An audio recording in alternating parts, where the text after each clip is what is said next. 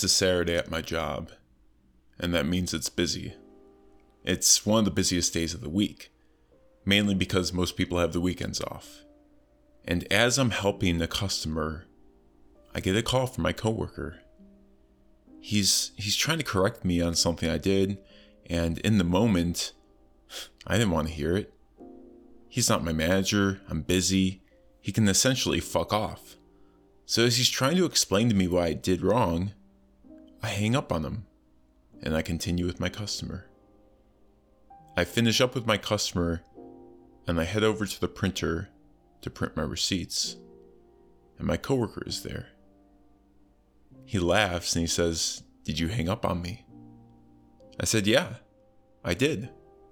And we both walked away and finished with our customers. I headed back over to the printer and grabbed some water. And as I'm drinking my water, my coworker very calmly expresses how unprofessional and disrespected he felt that I hung up on him, and how what I was doing was wrong, and he was just trying to explain to me the correct way. And the way he approached the situation really gave me room to examine my actions and take a step back and see where he was coming from. Because when he came at me, I took it as an attack on me. Between flight or fight, I chose flight. I tried to get out of the situation because I felt personally attacked. Mainly because this isn't the first time he corrected me on the issue, and I didn't think I was in the wrong. But when he approached me this time, respectfully explaining what I was doing was wrong and how disrespected he felt by my attitude, when he broke it down like that, I was able to reassess the situation and see that what I did was wrong and it wasn't right of me to hang up on him and basically give him the middle finger. He's just trying to make sure I do my job correctly, as he's been there much longer than I have. And if I do my job correctly, it makes it easier for him to do his job correctly. So, I expressed my deepest apologies to him, especially for coming across as an immature kid. I told him, listen, it won't happen again, and we shook hands and went on our ways. I don't know about you guys listening, but for me, it's really hard to not be so quick to let my emotions get the best of me. It's a work in progress, especially when you don't even realize you do it. Another story about this I was working on one side of my department in the morning, and we were super busy, just swamped and understaffed.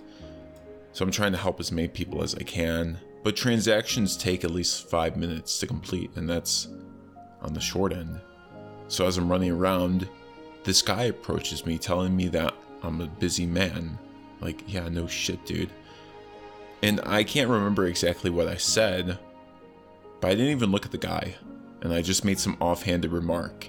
And at the time, I thought it was funny. I didn't think much of it. I said it and went on with my day. Later that day, my coworker comes up to me, and this is like three hours later, guys. So it's been a minute since that interaction occurred. And my coworker was like, Did you say this and that to a customer earlier? And I was like, Yeah, that was me. Why? He then told me he worked with that customer, and that guy was pissed off. He was so pissed about what I said to him. He was telling my coworker that he wanted to punch me in the face, and I'm like, damn, I didn't mean to come across like that. I, I was just kind of in the moment and I was super flustered and all this and that, trying to like explain to my coworker, like justifying my my reasoning behind what I said. And as I'm talking to him, my coworker goes, he's actually right there. And he points across the department. I swear to God, this dude looked like Jack Reacher, but with face tattoos. And all I could think was, fuck. And in situations like these, you have to take a step back and think about what happened. Right? Like, I, I was swamped with customers. I'm going through a lot. Everyone is bugging me for help. I'm flustered. I'm overwhelmed. And in situations like that, you just expect others to pick up on the fact that you're overwhelmed and dealing with a lot of shit. But they have no idea, especially if it's this guy who just walks in. He has no idea what I'm dealing with. I mean, maybe a little bit. He did say I was busy, so I, I he definitely saw that I was moving around helping people, but at the same time, he has no idea that I've told like five people, like, hey, listen, you gotta wait your turn. I'm busy right now. And then, you know, I hit him with some offhanded remark and I essentially tell him to fuck off with that without even trying. I was just trying to make a joke and that's something I need to work on because a lot of times I do come across blunt. So luckily, I was able to take a step back and see where this dude was coming from because if I was in his shoes, I would want to punch me in the face too. But again, in the moment, I didn't even realize what I did was wrong. So I told my coworker, I gotta apologize to this dude.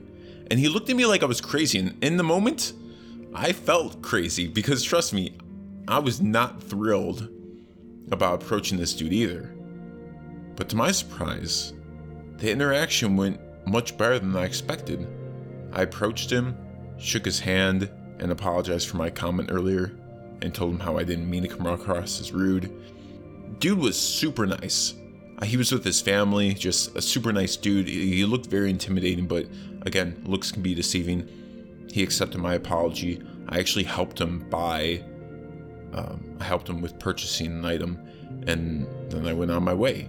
And that guy, that dude's interaction, his experience at the store, is much better now that I went up to him and apologized. Because if I never apologized to him, he would have left that store with a bad taste in his mouth, a bad experience. So, and obviously, I don't want to be a dick to somebody, right? That's never my intentions. And the fact that that was almost the case, he almost left the store with with a bad taste in his mouth because of what I said to him. Uh, I'm, I'm just happy I was able to course correct. And yeah, I I know for me personally, I have a resting bitch face. And there's many things I say that are like I said before, I'm I'm very blunt with how I say stuff and I say things without a lot of emotion sometimes. So it's hard for others to tell if I'm being serious or not. It's definitely something I'm working on. So when situations like these come up and I'm able to course correct, I'm I'm more than happy to. I know how it feels to be treated like shit. That was a lot of my teenage years, and now that I'm older, I don't ever want others to feel the same way I did when I was a kid. But like anybody, I, I slip up. I have times where I fail, times where I could have done a better job, times where, like this last one, where I didn't even recognize how rude I came across. It's an everlasting process of self discovery. I'll tell you what though, after that experience, I'm hyper focused how I come across to other customers, no matter how busy I am. I will try my best to get a customer some help, even if I'm swamped helping someone else, even if I'm in a bad mood. You're not gonna get attitude from me. I'm not gonna leave you with some offhanded remark. It's we're done with that. Now, there's a time and place to joke around and stuff, uh, but again, I just have to read the situations better. There's always lessons to be learned, even in shitty situations. Once you think you know everything, you stop learning. And I don't think this mindset is easy by any means because I'm in my late 20s and I still have trouble finding lessons in shitty situations. I'm currently reading David Goggins' new book called Never Finished. It's amazing. I love it. it I I can't put it down really, um, as it's sitting right next to me. and there's a passage I want to reference just because it struck me to the core when I heard it. David Goggins is talking about his time living with Sergeant Jack and how he was pushed to his limits when he lived with him. And he was a, a, a teenager at the time, a rebellious teenager. And the whole chapter is dedicated to his time with Sergeant Jack and he, how, how much he learned from his, his time with him. And he says, When you adapt, you'll begin to see everything that comes your way as a stepping stone on your progression to a higher plane. He then goes on to explain how there's lessons to be learned in every shitty job or task you do, no matter how big or small. And to extend what he's talking about, There's lessons to be learned in every situation in life. Period. Every interaction I have at my job, good or bad, I can use something from it and learn and grow. Like yesterday, I had about 20 interactions, and I'll be honest, most of them, I didn't take anything away from them, or I just forgot about the interaction. I know I talked about something like this in an earlier episode where I deal with a really shitty customer once a month, or some number like that, and that happened to me yesterday. I won't get into all the details because of privacy concerns, but essentially, these customers did something that affected me. It's not much, but looking back, the whole interaction was very confusing, and I ended up finding out something they did right at the end of the day. And I let my emotions get the best of me. I was cussing and visibly upset about the situation. I ended up venting to my to my sister about it and I completely forgot about that passage. That wasn't until I got home and I was taking a shower, that's when I was able to take a step back from the situation and look at it differently. I was able to see where I went wrong and where I could be better next time. I essentially looked at the situation and saw what I could have done differently if if something like this ever happens again. I was able to look at the situation as a stepping stone for my life. I was able to reassess my emotions and own up to my mistakes. I could have spent the next week or so consistently complaining about the situation and how you should feel bad for me and, and this and that. But what good is that going to do? I hate when others complain to me, and if I hate hearing others complain, then I'm sure they also hate it just as much. So instead of complaining, I take extreme ownership of the situation, like Jocko Willink talks about, and find the lessons in it. I know how difficult this can be, Trust me, I fucking understand this to a T. Especially if it happens in a job that you don't like, or if it happens in a situation where you know you were in the right, but you were still wronged. Obviously, each situation is different, and I by no means can understand the complexities of everyone's lives in different situations. I just can't do that. So I'm sure there's situations where this doesn't apply. You know, whatever makes you feel better, right? It's not easy to take extreme ownership of a situation, especially when you don't think you did anything wrong, but you still got wronged.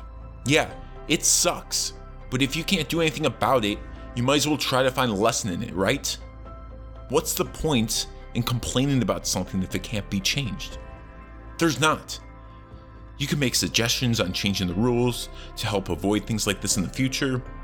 Like, you can still try to fix it so others don't deal with the same thing in the future, that's definitely an option. But also, take an honest look at yourself. Like, brutally honest. Look at the situation. Could you have done anything different? Could you have said anything different that would have caused the outcome to be different? In most situations, you could have done something different or said something different. It's not easy to put yourself under a magnifying glass and examine your life like that. You really have to put your ego to the side and take an unfiltered look at the situation. You may even be blinded by something else, causing you not to see the situation for what it really is. But the more you do this in your life, the more it's going to come natural to you, the more you'll be able to assess a situation as it's happening right in front of you. Gosh, and looking back, I'm so pissed because I could have. I, I, I knew, I, I see the exact moments where I went wrong. But I'm not going to hyper focus on that. I'm not going to hyper focus on the past. I know what I need to do in situations like this moving forward. If a situation like this ever comes up again, I know where to course correct. I know what to do in the moment. Like, I'm only able to do that now because I did take a step back and I reassessed the situation. Again, this is a tough episode because there's so many different variables that can come into effect. There's so many situations in life that I haven't experienced that I can't even accurately discuss. So take what you want from this. But remember, focus on what you can control and forget the rest. That quote plays on repeat in my head. It's one of those quotes where I wouldn't actually mind getting it tattooed onto me. I hope you all let this episode be a reminder to take a step back every now and again and reassess situations that have pushed you to your emotional limits. Situations where you weren't proud of how you acted, situations where you know you could have been a better you, situations where you thought you did something right, but turned out that you were in the wrong. It's not easy. It takes a lot of work to hold yourself to such high standards. But it's essential. It's essential to do this if you're trying to live a life well lived. Thank you so much for listening. That's going to do it for today's episode. I truly do appreciate each and every single one of you. If you enjoyed this episode, please leave a five star review on whatever platform you're listening to this on, and please refer to a friend. If you want to support the show, there's a link in the bio, in the show notes. Click it, it'll give you further instructions to go from there. I would greatly appreciate it. it helps out the show immensely. If you're not following me on Instagram and you want to send me a DM, talk to me, whatever it is, my personal page is Petry Richard underscore. That's P E T R Y Richard underscore. And my fitness page is Richard Petry Fitness. Thanks again for listening. The show is slowly growing to a good amount of people, so you guys mean the world to me. The fact that people are listening to this and trying to become a better version of themselves, it's it gives me purpose. It gives me a reason to get out of bed in the morning and and to keep working on myself as a person. So thank you. And I'll see you all next Friday. Peace.